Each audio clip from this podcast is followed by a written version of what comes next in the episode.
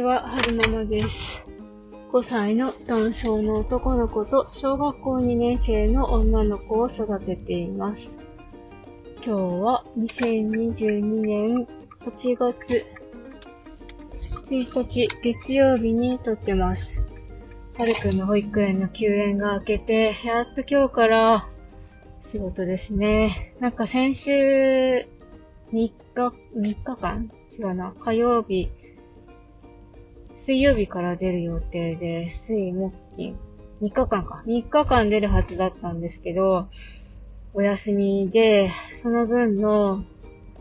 えー、時間をね、はちがつで取り返さないといけないので、はちがつのスケジュールはキチキチですね。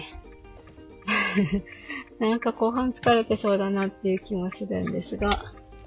あ、そうそう、それと、今朝、はるくん保育園に送ってって、で、園から出るときに、ふって傘立て、大人、大人、大人用の傘立てと、子供用の傘立てが、はるくんの園にはあるんですけど、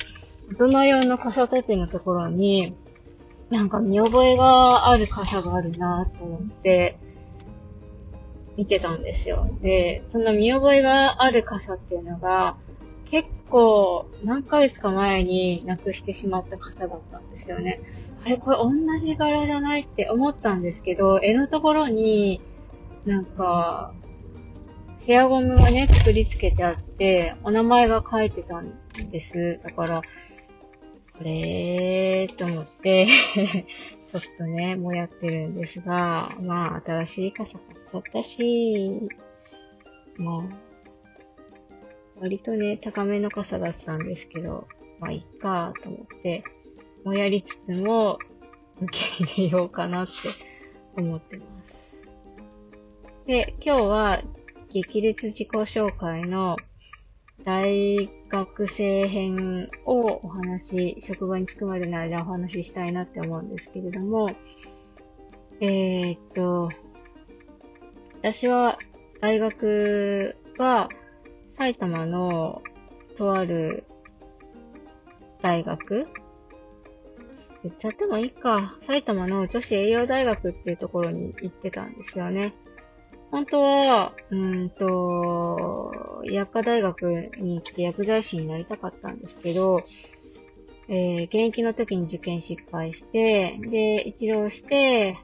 うーん、頑張ったんですけど、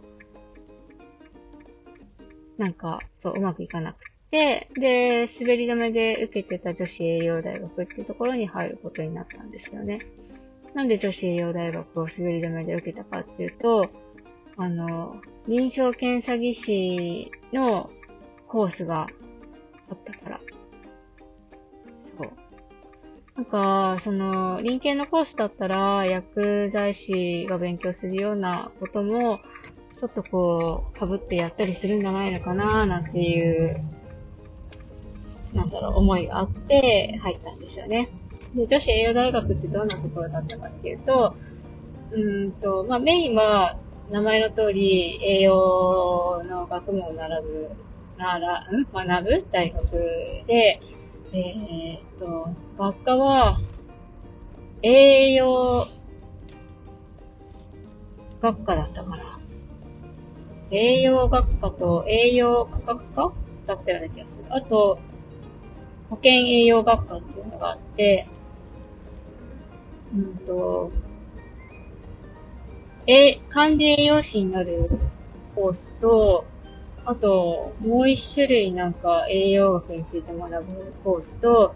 あと、私がいた保健栄養学科っていうのは、臨床検査技師のコースと、あと、保健室の先生のコースだから、養護教諭だったかなのコースがあったんですよね。で、えー、いちねんせいの頃は、うんと、あまり臨検の勉強とかはしなくて、うんと、基礎的な、教養的な必修項目が多くて、栄養大だからもちろん栄養学についても学ばなきゃいけないし、あとは、えー、外国ごとか、あと、なんだろう、なんか体育みたいなのがあって、エアロビみたいなことをやってたような気がしますね。そういうのとか、まあなんか基礎的なことをやってたような記憶があります。で、にねん生から、あの、専門的な勉強をし始めるんですけど、うーんと、臨検のコースだから、うーん、一般検査とか、生理学とか、えー、細菌学、いや違うな、微生物学とか免疫学とか、あと、医療工学とか公衆衛生とか、そんな感じのことを学んでたような気がします。で、うんと、女子医療大学っていうぐらいだから、女子大で、うんと、なんだろうな。一年生の頃は、寮に入ってましたね。と、栄養大は、同じ系列で短期大学があるんですよね。駒込の方に。女子栄養短期大学っていうのがあって、えー、短大生と女子栄養大生と、どっちもの生徒が入れるように、大宮、埼玉の大宮に、たん、うんと、寮があったんですよ。で、いちねんかんは寮に入ってて、にねん生から、うんと、大学の近くで一人暮らしするようになりました。で、うんと、寮の規則っていうのは、多分、その、それぞれの大学でいろいろあるとは思うんですけど、私が入ってた寮の規則としては、門限が割と厳しくって、えっと、何もなければ門限が、何時だったっけなや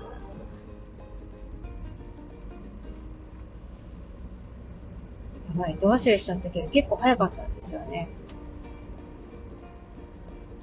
申請申請して、よ、うん、申請しても、外出の申請をしたとしても帰ってくる、帰ってこなきゃいけない門限が、じゅうじとかだった気がしますね。じゅうじ過ぎると、あともう外泊扱いになって、で、外泊するにしても、あの、届け出出してるところじゃないと、外泊できないんですよ。で、さんけんまで、あの、登録することができて、で、その登録してるところにしか外泊することができないっていう風になってましたね。まあみんな、守ってませんでしたけど、守ってませんでしたけど、一応その、みっつね、うんと、泊まるところを入寮するときに決めなくちゃいけなくて、原則そこに泊まるってことになってましたね。で、お風呂の時間も、うんと、決められていて、確か、確か、ろくじからくじまでの間に入らなきゃいけないんですよね。で、くじ過ぎると、あの、寮生たちでお風呂掃除が始まるので、くじまでに入らなきゃいけなかったんですよ。だから、なんかどっか飲みに行ったりとかして、遅く帰ってきた人たちなんかはお風呂入れないから、各フロアにね、あのー、流しがあるんですけど、流しのところで足洗ったりとか、あと、頭洗ったりとかしてましたね。そう、懐かしい。で、部屋は基本相部屋で、先輩一人に後輩二人っていうような配置でした。で、えー、二つ椅子が並べられるような机があって、で、うんと、先輩は、その机を、ふた、うんと、一人で独占できて、えー、後輩の方は、えー、その、横並びの机を二人で分け合って座るみたいな感じのスタイルでした。で、えー、両サイドにに段ベッドがあって、えー、後輩は一人ずつベッドが、で、後輩はベッドが一人、後輩の人はベッドを一人ずつ使って、先輩は二つの二段ベッドを独占できるみたいな感じでしたね。あと、部屋の中にはテレビをポータブルであっても持ち込んじゃいけないっていう決まりがあって、テレビが見たい場合は食堂に行くか、あと、リビングみたいなところが食堂の並びにあったんですけど、そこに行ってみんなで見るみたいな感じでした。でもなんかみんなこっそりポータブルのテレビ買って部屋でこっそり見てる人も多数いましたけどね。あの当時は、うんと、スマホなんかないし、携帯もまだその出始めた頃だったから、液晶のところに映るのは、あの、かかってきた人からの番号だって、番号と名前だけみたいな感じだったので、うーん、なんかね、そう、ちっちゃい、こう、ポータブルのテレビがあって、それを、あの、買ってきて、こっそり部屋で見てる方は結構いましたね。えーと、職場に着いたので、そろそろおしまいにしたいなって思うんですけれども、えー、大学生時代は、部活は、えー、茶道部と、あと、ユースホステルクラブっていうのに入ってましたね。なんかユースホステルっていう、なんかいろんな人が泊まれるような施設があるんですけど、全国に。そこをいろいろ巡るみたいな、なんか旅行サークルみたいなのがあって、もうその旅行サークルみたいなのと、あとお茶具の方に所属してました。えーと職場に着いたのでおしまいにしたいなと思います。最後までお聞きくださいましてありがとうございました。それではまた。